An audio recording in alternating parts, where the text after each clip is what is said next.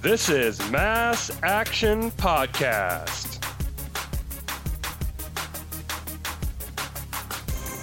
Revolutionary socialist propaganda to save the planet, smash white supremacy, and stop World War III. On this episode of Mass Action Podcast, we talk with Jesus Rodriguez Espinoza, editor of the Orinoco Tribune and former Venezuelan diplomat to the United States. But before we get to the interview, here's some words on the vaccine, COVID relief, and donating to the revolution.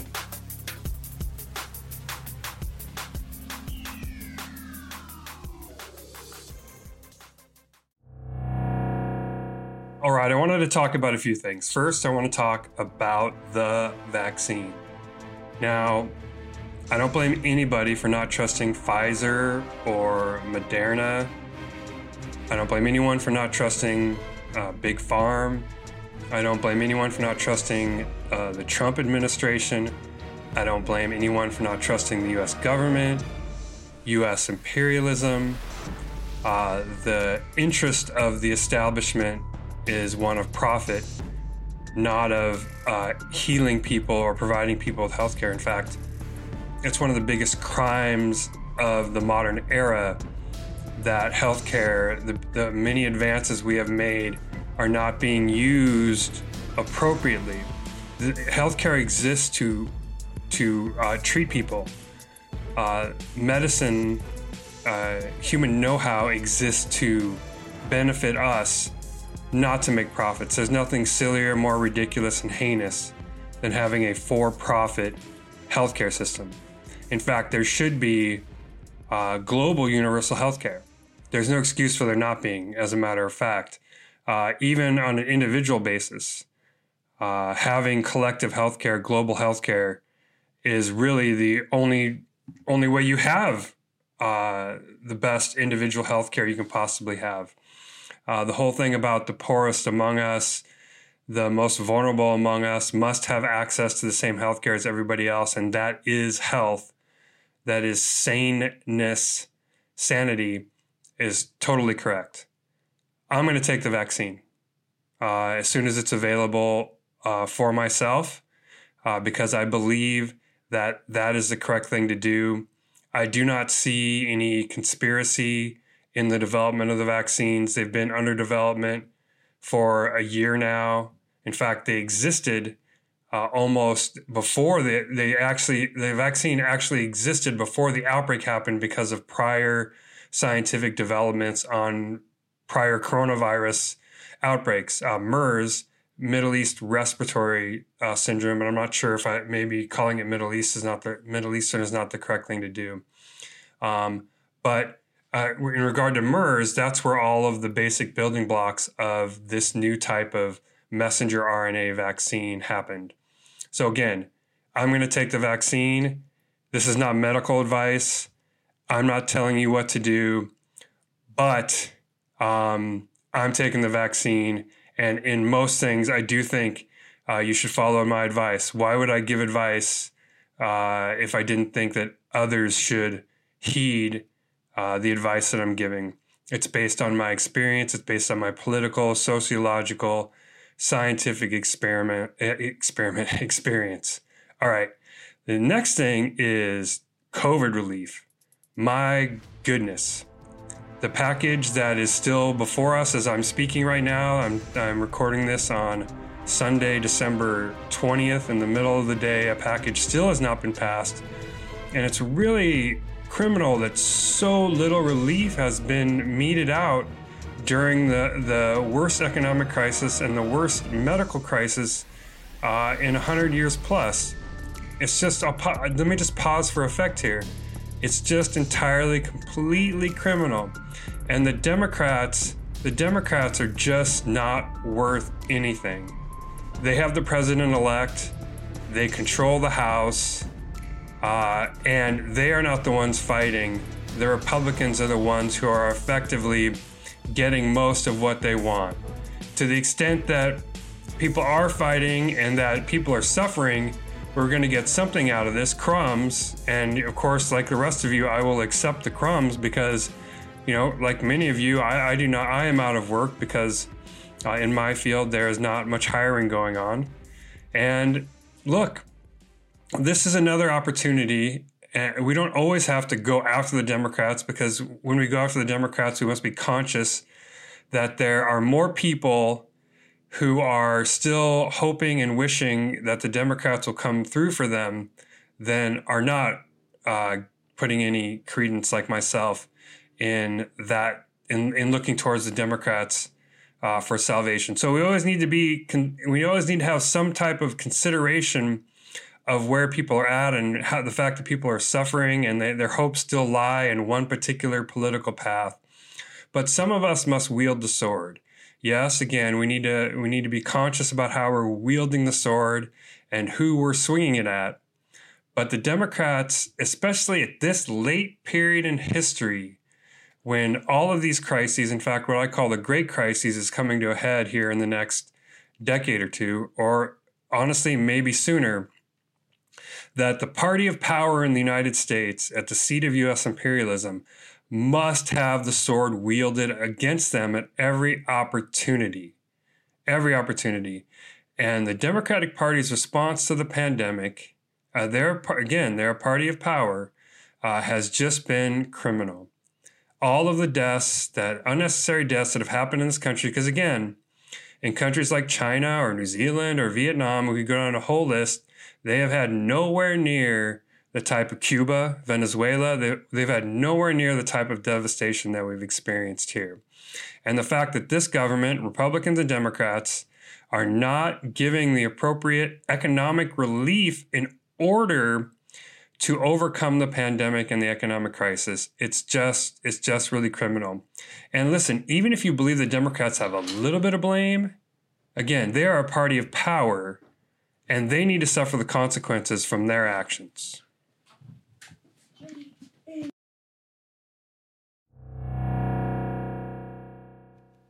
Think about it. How easy would it have been right now for Biden, Pelosi, in team with the mainstream capitalist media and the entire establishment to push for and win a relief package that would have wide, widespread popularity among the masses of people. It would be as easy as the easiest thing you can imagine. No compromise is necessary at this point. And this these types of things should not be just cast aside or neglected.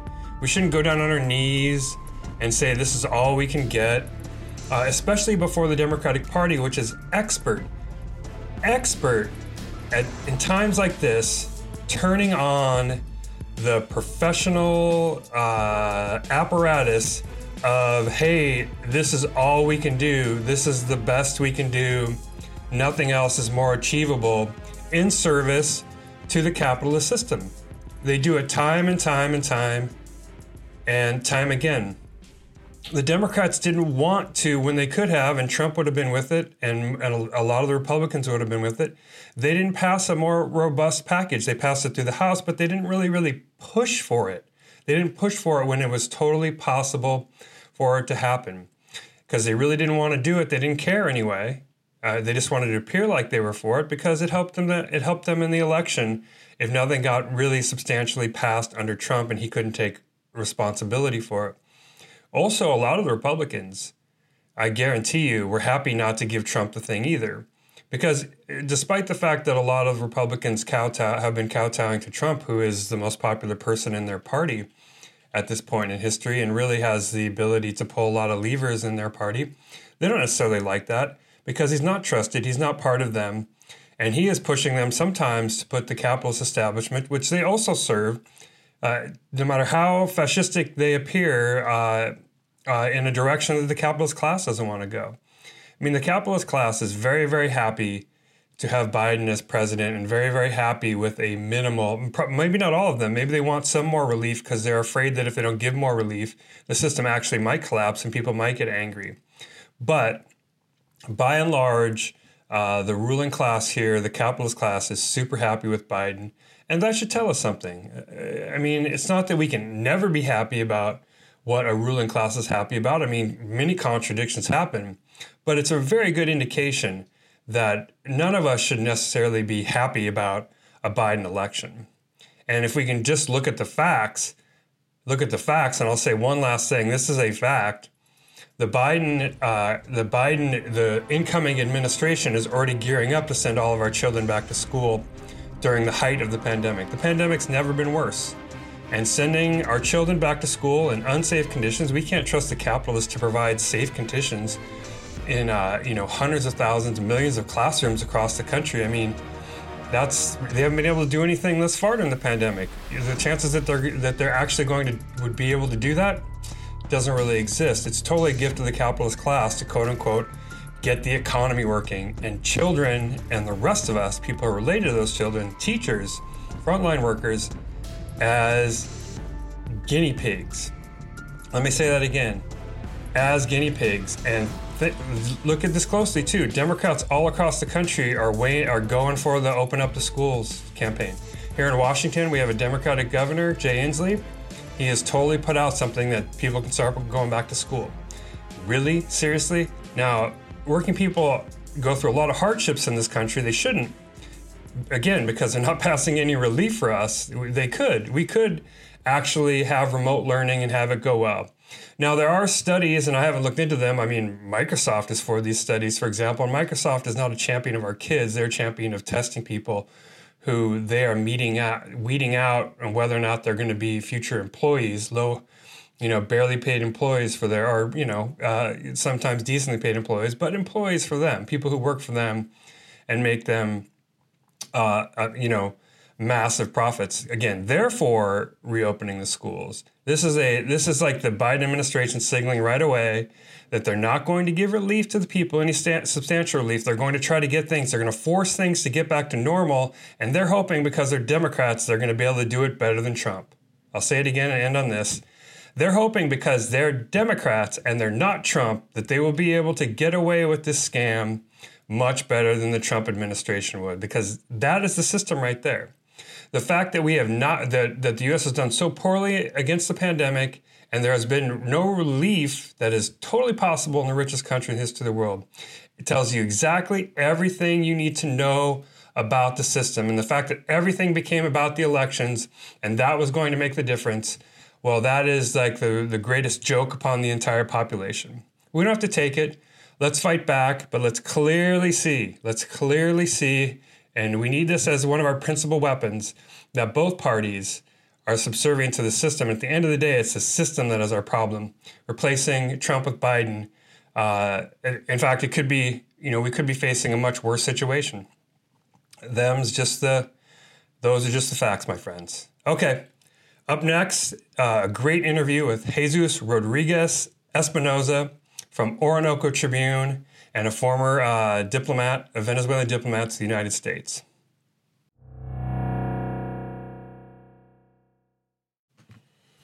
All right, well, I lied. I didn't lie, but I forgot. I forgot that I wanted to. It is the holiday season, and just like any other enterprise like this, any other podcast, any other intervention uh, for workers and oppressed people in this country of this nature, uh, it's not free to do this and we need your support. Uh, we definitely need your support because the more support we have, the more programs like this can become larger than uh, they otherwise would. It's just a simple fact of the matter. Uh, I'm a realist. Hopefully, you're a realist too. Uh, as a communist, as a socialist, we want to get rid of money eventually altogether. In order to do that, we need a revolution. We need to construct socialism. But until then, uh, we have to be very concrete about what it takes to uh, build our propaganda apparatuses, if that's the right way to say it. And that means that we need to do concrete things. And one of the concrete things you can do is if you listen to the podcast, if you read the articles, if you find them of any value, uh, you can support. Uh, and this is actually something that we all have. You know, I support things that are that are supportable with with mon- with with you know finances when I can. It's an important thing we can do to have each other's back. So what can you do?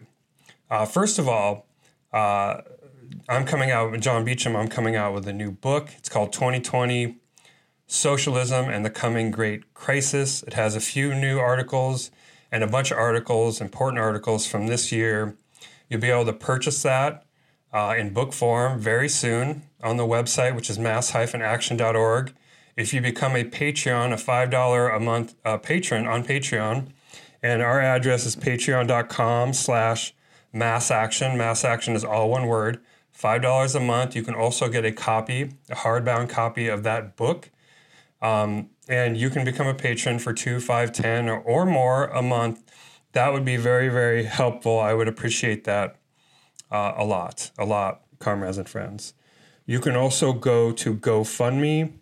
There is a GoFundMe on. Uh, uh, there is a go, there is a mass action GoFundMe. That is, uh, you go to GoFundMe and you su- and you search support mass action. You can also make a one time contribution. All of your money will be going towards producing the various media that mass action produces, promoting the struggle, and helping as much as possible to ground us in a practical, material, real understanding of where we're at in the struggle and the steps that need to be taken in order for us to be victorious once and for all over the capitalist class. So again, uh, website is mass-action.org. On Patreon, it's patreon.com slash massaction, and mass action is all one word. You can also go to GoFundMe and search for support mass action. Uh, you know, if you have the funds, I know these are tough times for all of us. Again, I am also unemployed because there is no work in my field right now.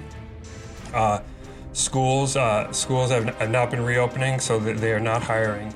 Um, but you know, do what you can, and if you cannot donate, which you know is, to be honest, is desperately needed, urgently needed, uh, especially in times like this, And do whatever you can to share mass action, the podcast, follow it. You know, if you go to SoundCloud, uh, where you get this, where you can get this podcast, but you can also get it on Spotify and um, other platforms where podcasts are available. Make sure make sure you you support or you follow or whatever uh, is possible based on where you're listening to the podcast. And again, share it, share it wide. This is done solely as a service for the people, in the service of socialism, in service of the future of the planet, and so that we can, as best as possible and as in an, in an, as an organized way as possible, defeat white supremacy, save the planet, and stop World War III.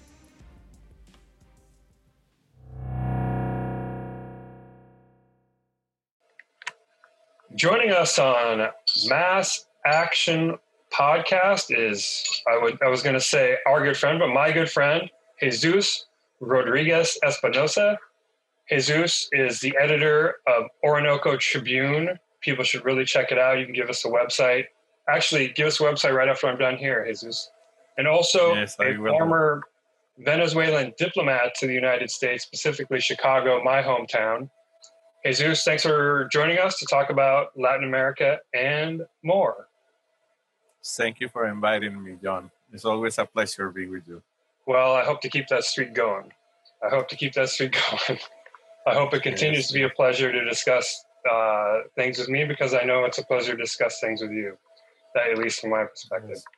So before we started, before we officially started recording this, we were talking about many different things. Uh, I'm personally, and I think people listening in the U.S. would be personally um, interested in how Venezuela is doing with the pandemic.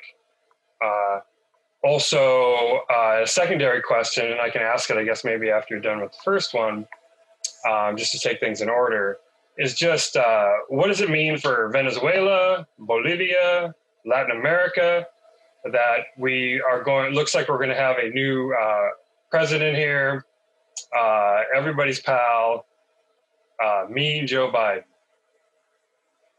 Yes. Okay, okay, okay. Let me start with the first question.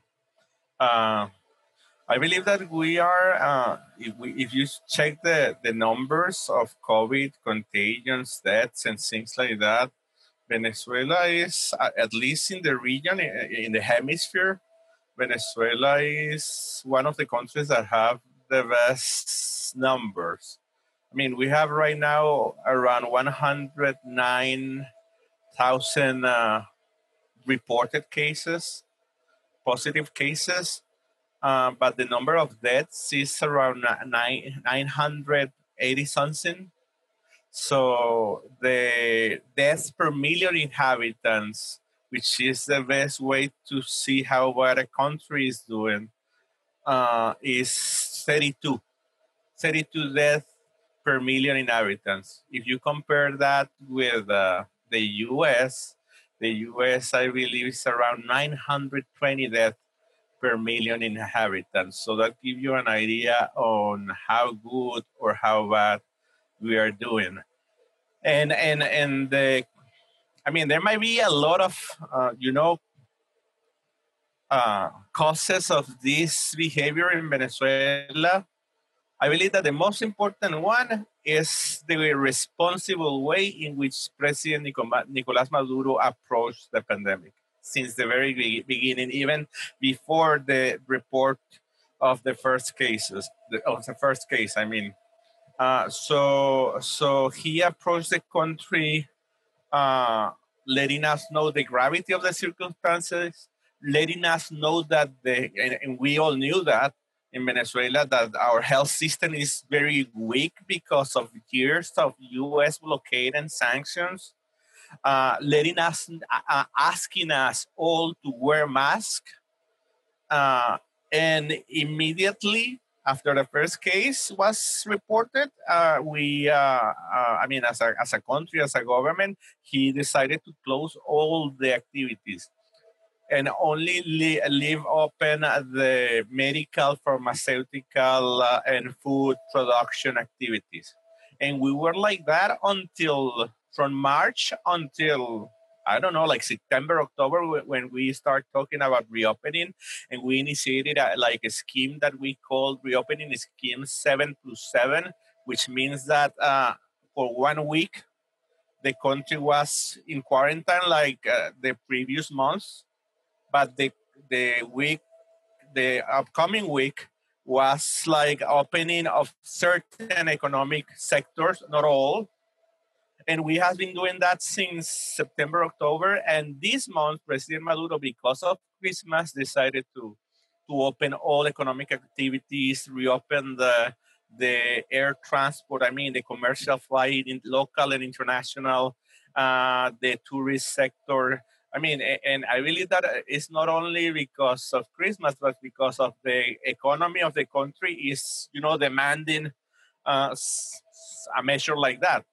But it's always a, a problem because uh, uh, when when people see that level of relaxation, people start going crazy. Actually, President Maduro, like like like like like a week ago, less than a week ago, like four days ago, he uh, criticized on, on public TV that people were relaxing too much. And I believe that if the government noticed that the relaxation is like too crazy, we are going to go back, we're going to go back to quarantine. I'm sure of that because here in Venezuela, like in many progressive or socialist countries, we we uh, I mean money and the economy is not the factor. The capital is the factor that rule the decisions of the government. In the country, I believe that is the, the people, I mean, the humanity, uh, uh, the, the thing that is behind human rights, the life of Venezuelans, the thing that uh, the government cares about the most. So that's my opinion, a quick opinion on the on the way we handle the pandemic. But besides that, we have been dealing with a blockade, and uh, and we have a, a, lot of restrictions with gasoline that affects mobility a lot, and that might be a cost in the in the low uh, in the low, you know, uh, infection and death rate rate. Uh, but but in the in the other side, I mean, in the other hand, uh, we are surrounded by countries that have terrible uh, COVID-19 catastrophes like Colombia, Brazil, and a lot, uh, uh, most of the Latin American, and South American, uh, not, not, not only South American, Latin American countries has been heavily affected by. From Mexico to Argentina, uh, uh, the numbers of COVID are terrible, Right. I believe that not as worse as the U.S., but but they are very bad. Is anybody so, as worse so, as the U.S.? I don't.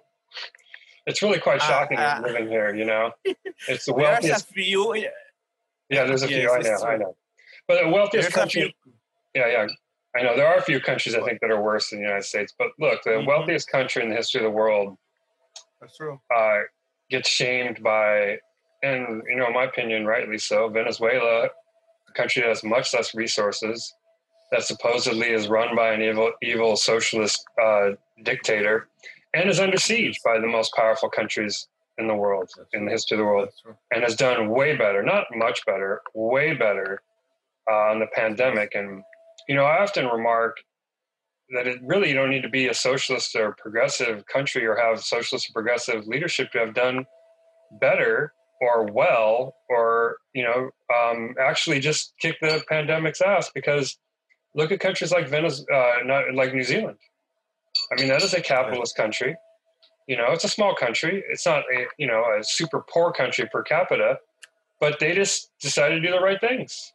You know, mm-hmm. they decided to lock down. They decided to contact trace um, and wear masks and provide economic relief for everybody. Like here in the United States, it's not really a question about whether we can shut down the economy or not.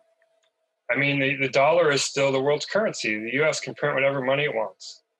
Uh, they show they show it all the time. They print it for the military. They yeah, print it for U.S. imperialism. You know.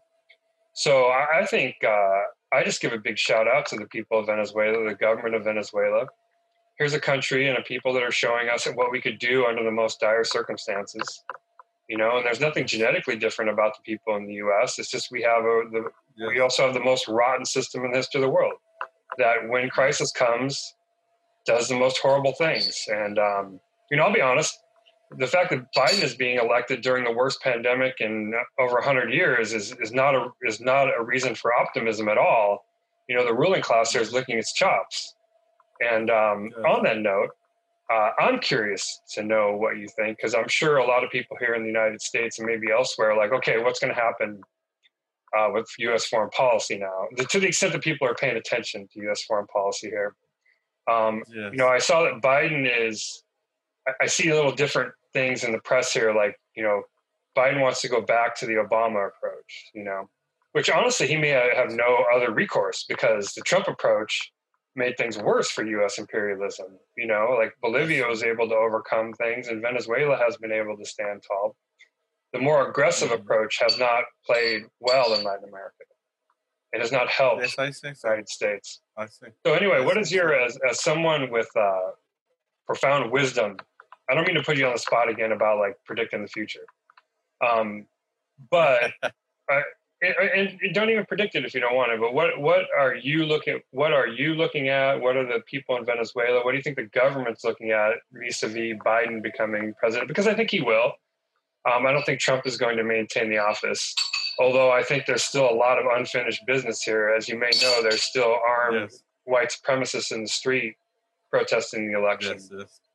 And that's not going to go away. In fact, that's probably going to get worse for us, for us here in Venezuela, I mean, at least for a progressive, for Chavismo, I mean, uh, Joe Biden do not represent a change or a an uh, like a, an optimistic thing. I mean, we believe deeply, Chavismo or Venezuelans, Chavistas believe that there's no difference between uh, Democrats and Republicans and in the case of Biden, it's worse because Biden is like the right wing of the Democratic Party, which is already a very not a centrist uh, or not left party, progressive or whatever. is is very conservative. So, so we don't see too much difference. Uh, Venezuelan experience with Obama was not the best one either. Obama was, if you ask me,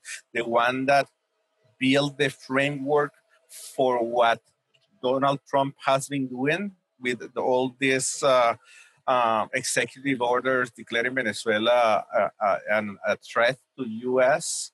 So, so that's the the the root of what uh, Trump uh, start doing when he took office. So everything was built with Obama, and, and, and not to mention all the crazy things that he and Hillary Clinton did uh, around Latin America, from from coups to I mean everything.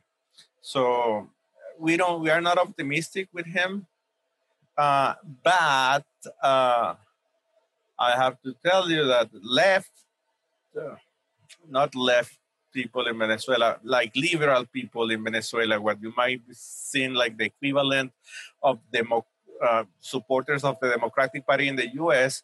Those liberals here in Venezuela, uh, they think that, uh, and and you hear them a lot in in the in the news or in the TV outlet or radio outlets talking about that Maduro should take advantage of the new administration in the U.S. and that he should try to to make agreements with Joe Biden to try to rearrange the relations and things like that. They talk a lot about that.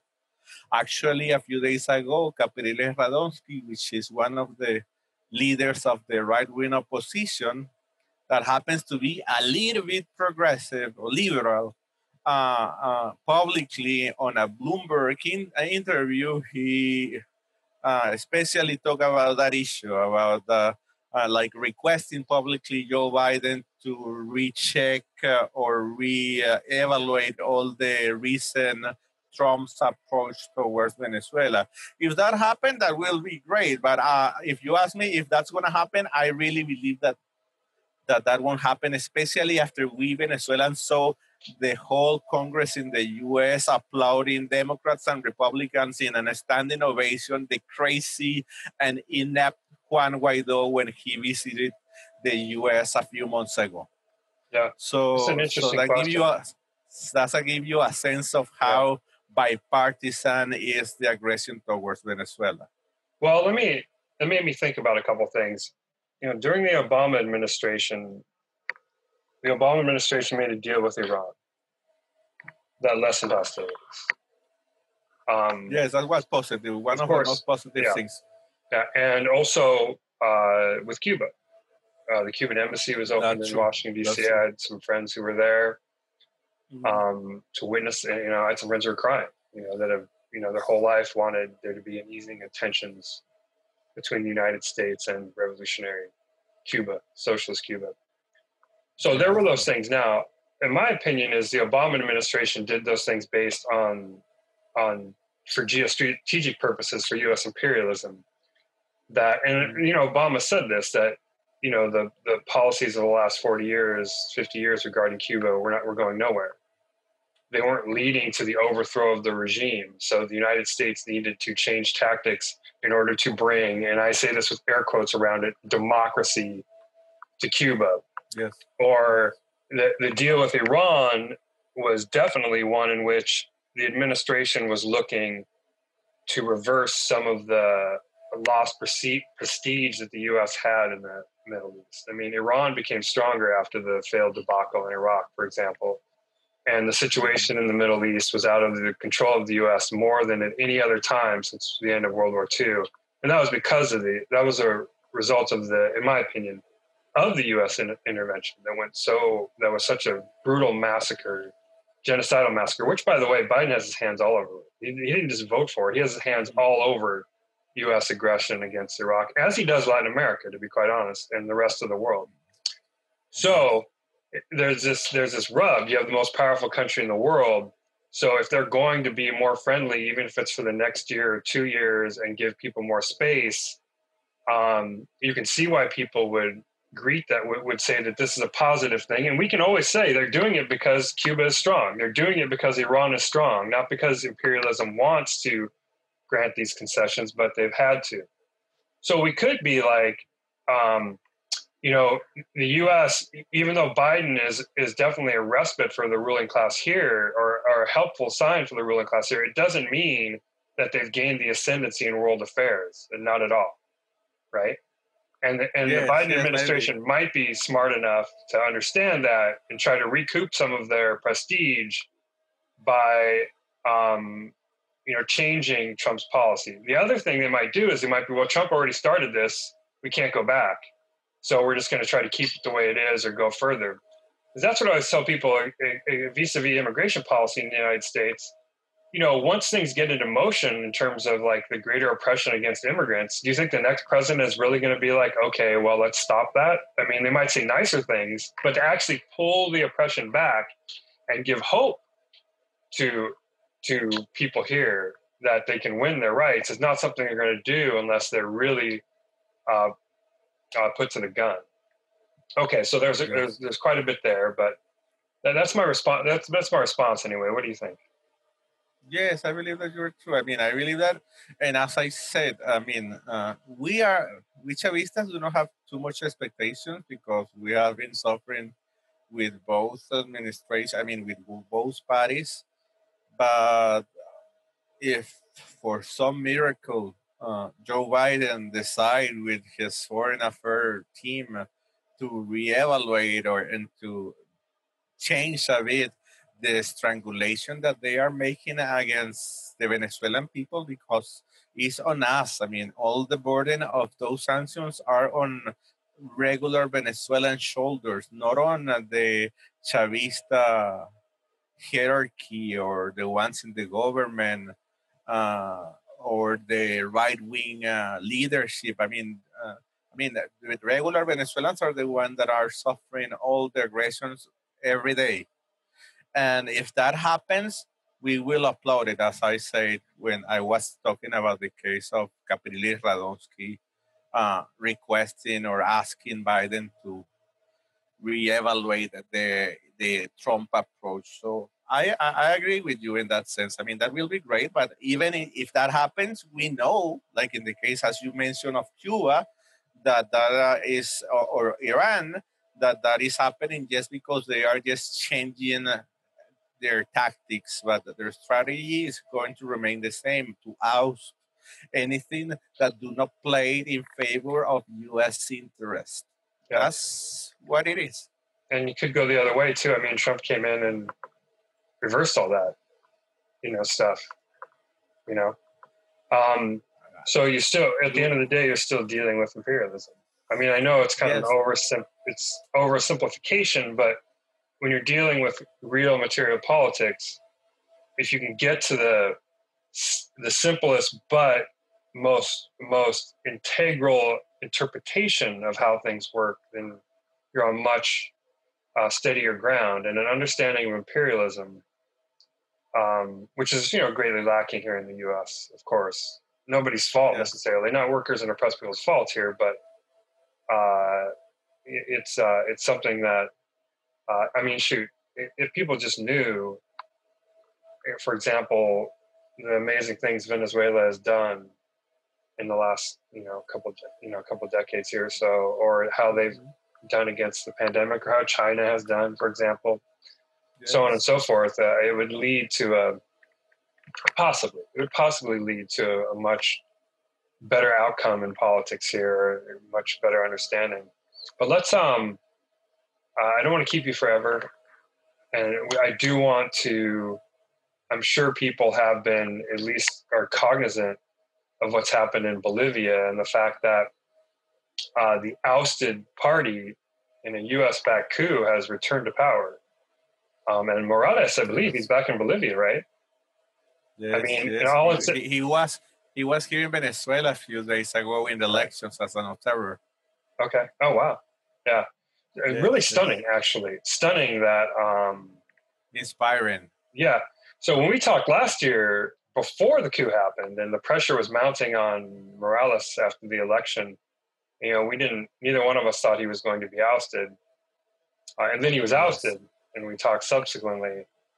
Uh, but I think interesting, I do think our analysis was not that far off because we both realized the strength of the movement there in Bolivia and that and the relative weakness of the U.S. Uh, in in Latin America at this point history.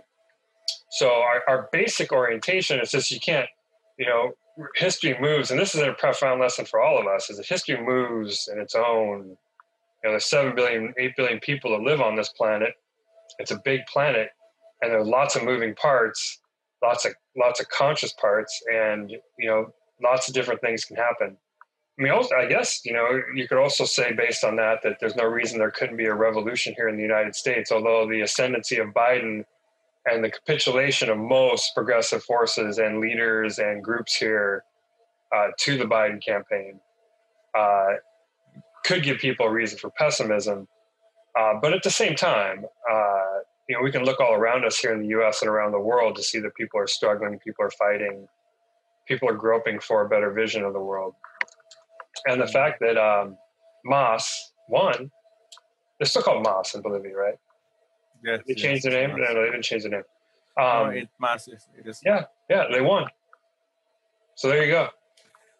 Mm, yes, I, I I was inspired by by the the re-election. I mean, the election of Luis Arce from MAS, which was like re-electing Evo Morales at the end of the day because uh, Luis Arce is he he was he was a person chosen by MAS and Evo Morales to be the candidate, and and he was Evo Morales' uh, economy minister and uh, uh, and his vice president David Choquehuanca was uh, Evo Morales' foreign affairs minister. So so it's like a victory for the left at the end of the, the day, and and, that uh, changed the balance of powers within the region. And that brings hope to a lot of progressive factors in the region, and I believe that around the world. Uh, as I believe that, for example, even though uh, it's not the same level of elections, I mean, our parliamentary elections a few days ago are also uh, give strength to the left, the progressive movement uh, uh, that sees that that we are now are going to have control on the National Assembly and at least the the fake uh, interim government of Juan Guaido, at least the legal framework between quotations that the U.S. claimed they had, is not going to be there. So, uh, so the left is getting strength, if you ask me, in the region. We are going to have in Chile in April uh, 2001, uh, we're going to have uh, elections for for the National Assembly, the Constituent Assembly that was approved a few months ago. Uh, uh, and the candidate that is heading the polls for the presidential election that is scheduled for November 2001, 2001 is a communist guy. Uh, and some people are calling to move to, to how do you say that? To make the elections and move the elections from November, the presidential ones from November to, to April to have all the elections in Chile the same month.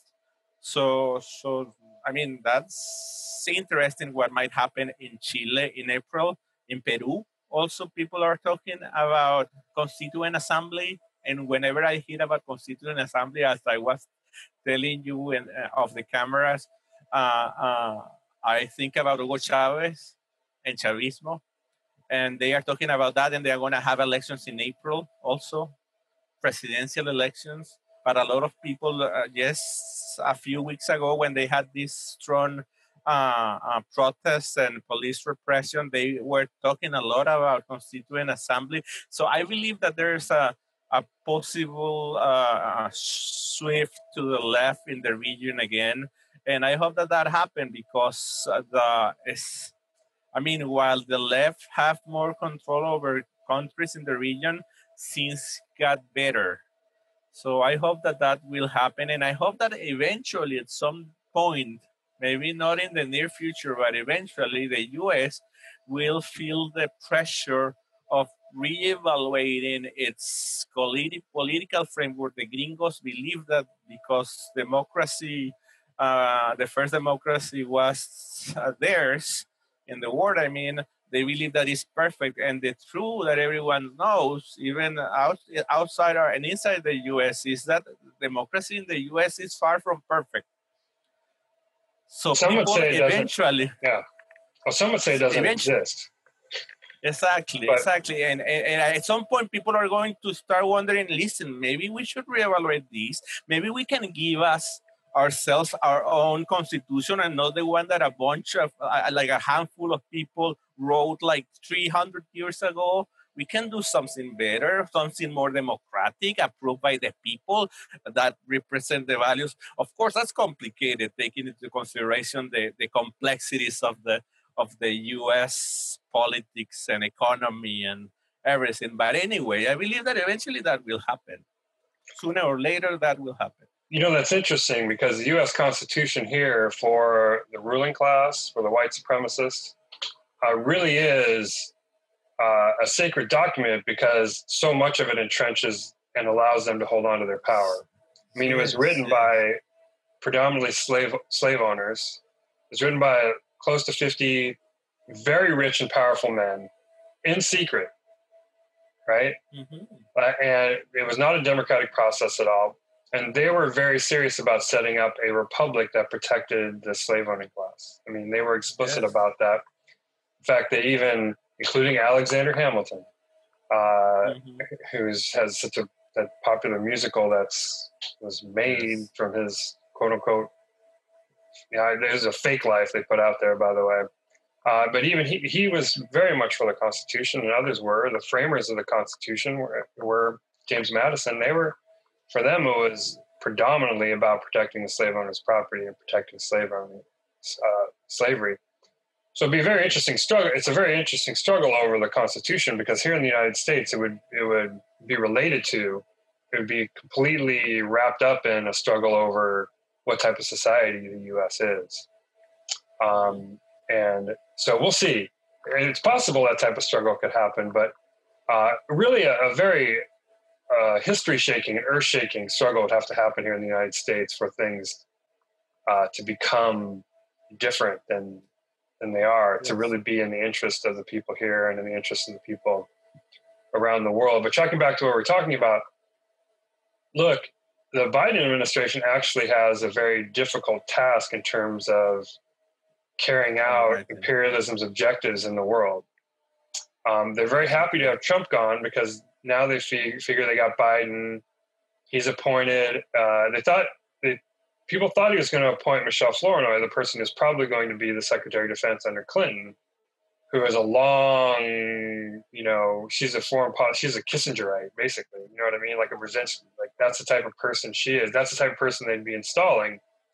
But instead, he went with uh, a hmm. former general, commander of the uh, U.S. military in Iraq. Um, I believe his name is Austin Lloyd. Uh, he's African American um, mm-hmm. as Secretary of Defense. He's also on the board of Raytheon, right?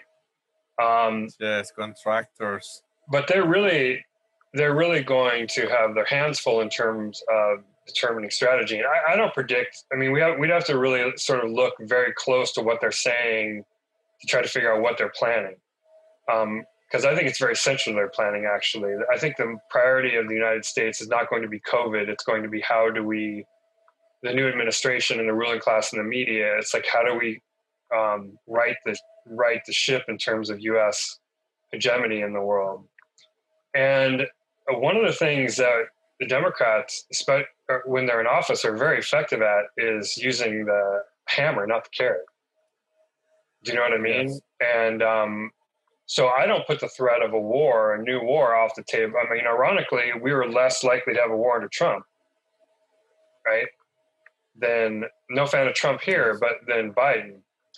So you know we're we're entering into a very interesting period. Um, you know, monsters when they're when they're when they're backed into a corner. Well, they can also turn out to be cowardly, to be honest with you. But they can also, at the same time, and it's no contradiction, become more aggressive.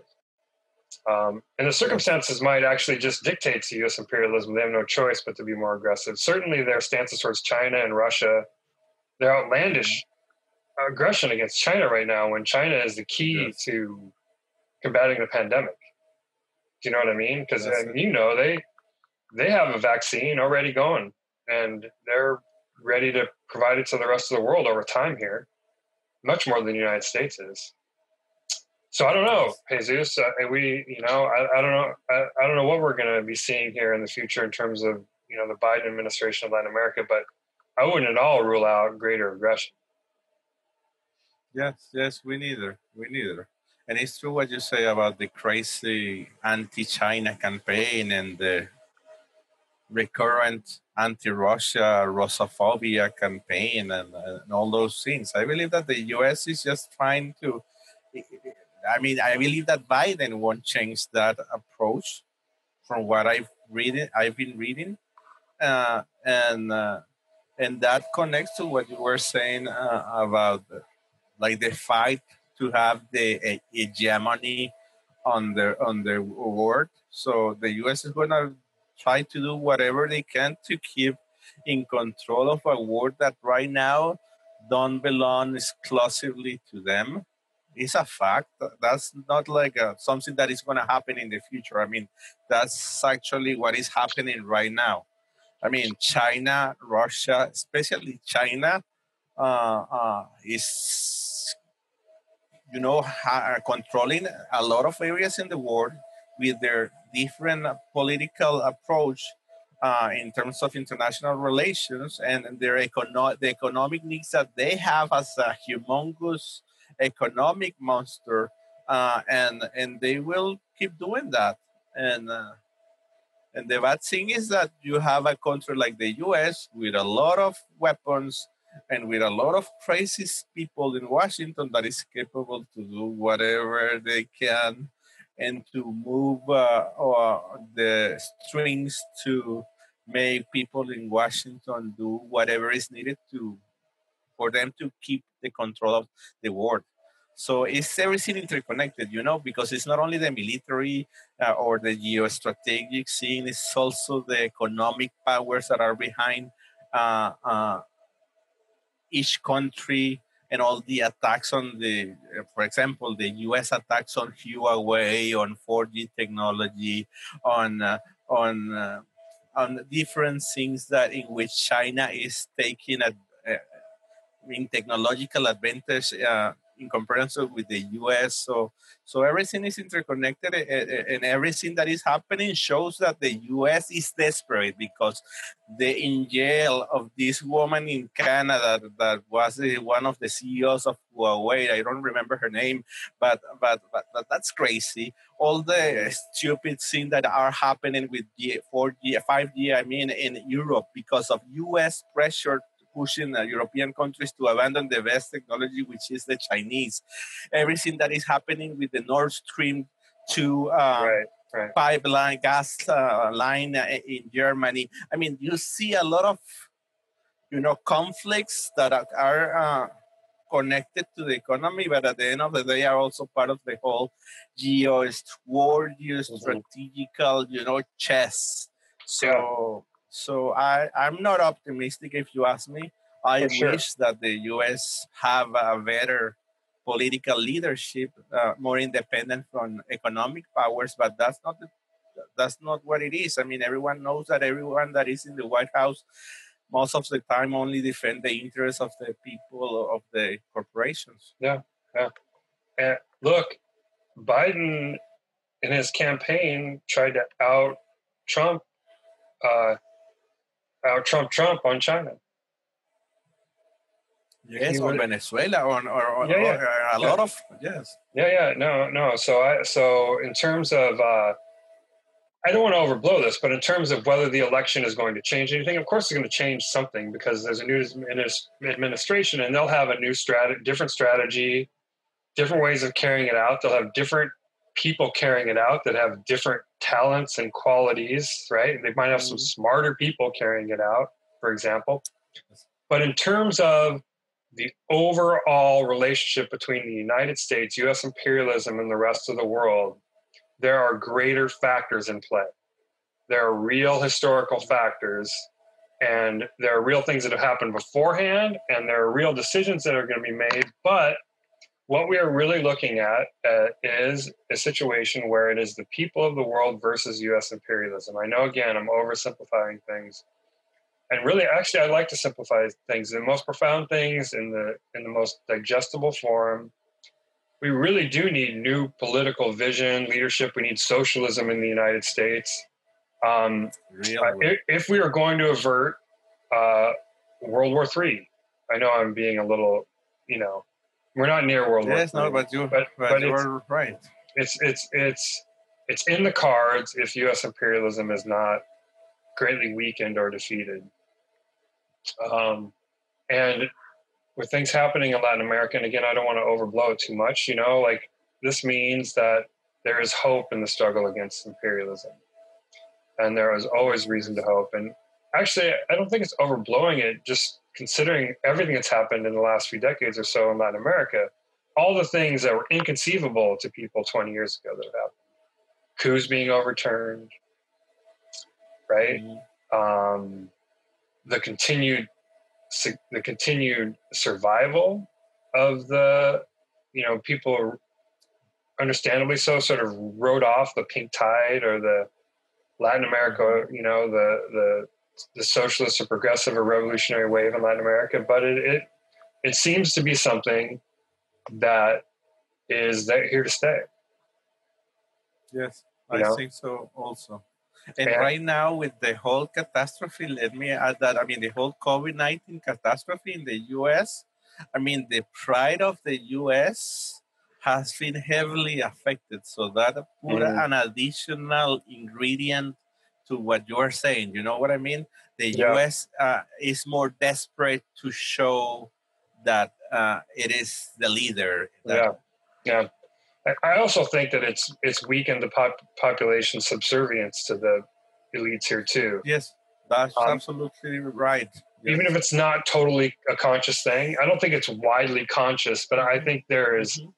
a lot of feeling of like these people are. this thing is not working for us. Yeah, yeah. No, no, I think people are very happy that I think most people are very happy that Biden was elected because they don't want what's happening now, and there's a hope that something else will happen. But I also believe that's very, very uh, um, thin. It's just like it's Yes. it's not like it's not this huge, over overarching tangible thing that's going to that's going to keep the population from resurging in its demands for for justice and an end to war. And, and and most of that happiness is because they get rid of Trump. If he finally concedes, by the way, but but at least uh, uh, you know uh, most of the happiness is not because what Biden is gonna be capable of doing, but because they finally get the crazy guy out of the White House. Yeah. Yeah. That's Yeah. I, I think I mean, I think the happiness is real, and I think it is kind of focused on Biden and Kamala Harris. I mean, I, I think it's not it, it's not a fixed thing, but it definitely shows where people are still at here in the United States politically. And I think the starting point has to be always one of of um, of, of honesty. To the extent that people take the elections all that seriously, I mean, you know, people take the Chicago Bears more seriously than they do the political parties. no, no, they, they do. You know, and that's that's understandable. I mean, look at the parties we have. They're they're, they're most. I mean, both parties are a joke right now. You have Biden and Trump as the leaders. You know, that's. You know what I mean? sad. It's well, yeah, it's sad, but it's just it's also where the United States is at, and why it's so. Um, its its hegemony over the world is completely illegitimate. I mean, I don't think it gets any more complicated than that. All right, Jesus, uh, we are out of time. I could I know. talk with you forever. Um, Yes. you're always uh, amongst my longer interviewing guests because you know we just we have a history of having these types of conversations just whenever we talk. Um, I hope I hope the people listening to the podcast. I hope uh, the legion, you know, the hundreds of people who listen to this podcast, uh, get No, that doesn't sense. Get that sense of what a what a what a great what a incredible human being you are. And- You and I- Yeah, too. and I want them. I want them to support your work. So, can you tell people how to do that? Yes, go to www.orinocotribune.com. You just Google Orinoco Tribune, and you will have the first hit will be our. I mean, the first link will be ours. And if you can just spread the word that we are there, if you like what we are doing, uh, we are basically providing information in English about Venezuela on a daily basis, like a news outlet, and that was not there before mm-hmm. we started doing this work two years ago. I mean, there were other websites, but they were less, I mean, less frequent in trying to provide information about Venezuela. We have been doing that on a daily basis, and I believe that that gives people, especially English-speaking people around the world, more. Uh, elements to analyze Venezuelan reality. So if you like what we do, of course, you always can go and make a donation, which will help us because we don't do right now we don't do uh, advertisement. We don't receive money from the government or for corporations whatever. So so so we will always appreciate that. And thank you again uh, yeah. for your uh, help and support. Yeah always. And uh, thank you. And hopefully we'll talk again soon. Thanks for joining us on mass action podcast. And again just a shout out to the people yourself and the people of venezuela for keeping the hope, keeping the hope alive. The real hope, not the Biden hope. The real hope. We will. We will. We will. Uh, we venceremos. Venceremos. All right, brother. Thank you. Bye bye, my friend. Take care.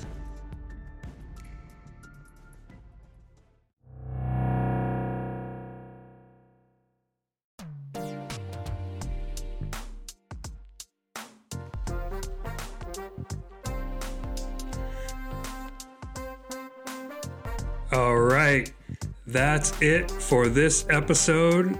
Please become a patron or donate to our GoFundMe. You can find more information about that at mass-action.org. You can also just go to GoFundMe, search Mass Action, donate there. Uh, you can go to Patreon and search Mass Action, Mass Action Podcast. You can become a patron there. Really, really uh, please, I beseech you for your support. Uh, independent analysis and propaganda like this can only happen if it's supported by individuals like you. So please, again, support. Until next time, keep your fists up, your heads up, stay out in the streets to the extent we can. Let's unite and fight back, no matter who occupies the White House in Washington, D.C., the White House with just soaked, soaked in blood. Uh, nothing can stop a united uh, working class, a united working class front of united working class and oppressed people. Bye until next time.